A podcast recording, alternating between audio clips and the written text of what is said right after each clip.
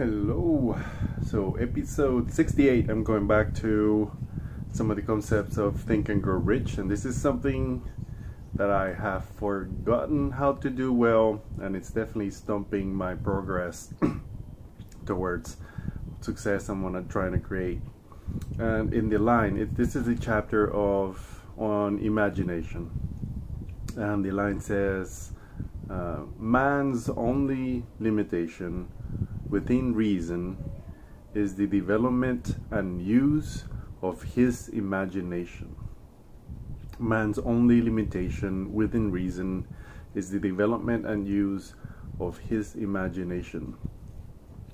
A couple of things to think about this is how easy it is for us to play the negative scenario.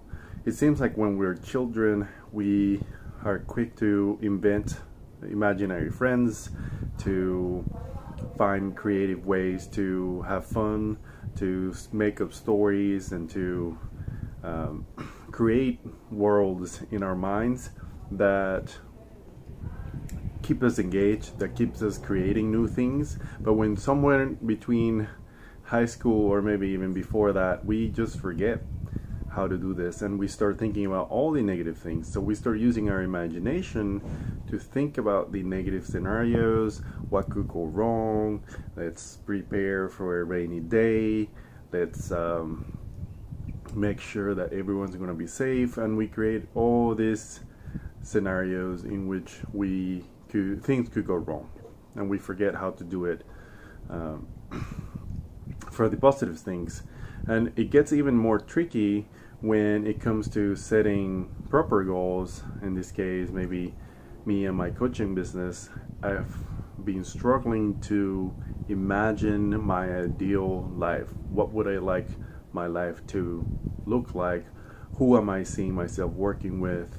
And some of the other things, the details that a lot of the experts and gurus talk about, but specifically is for uh, goals. It's I've been struggling with setting a specific goal that really gets me excited. Everything seems to be logical, and I don't allow myself to uh, go beyond a logic and try to see if I can set a goal that inspires me. So that's one thing. We forget how to use the imagination. The other thing in this statement is uh, the development and use of his imagination. And he didn't say if we use it, he actually says the use of our imagination. And it's not like it's something that we turn on or off. We are using it whether we notice it or not. So as you go forward through the week, maybe spend a little bit of time thinking about how you're using your imagination to create these scenarios that you don't want rather than using the imagination to find possible solutions and be creative in your achievement and quest for the things that you truly enjoy. Have a good one. I'll see you on the next one. Bye.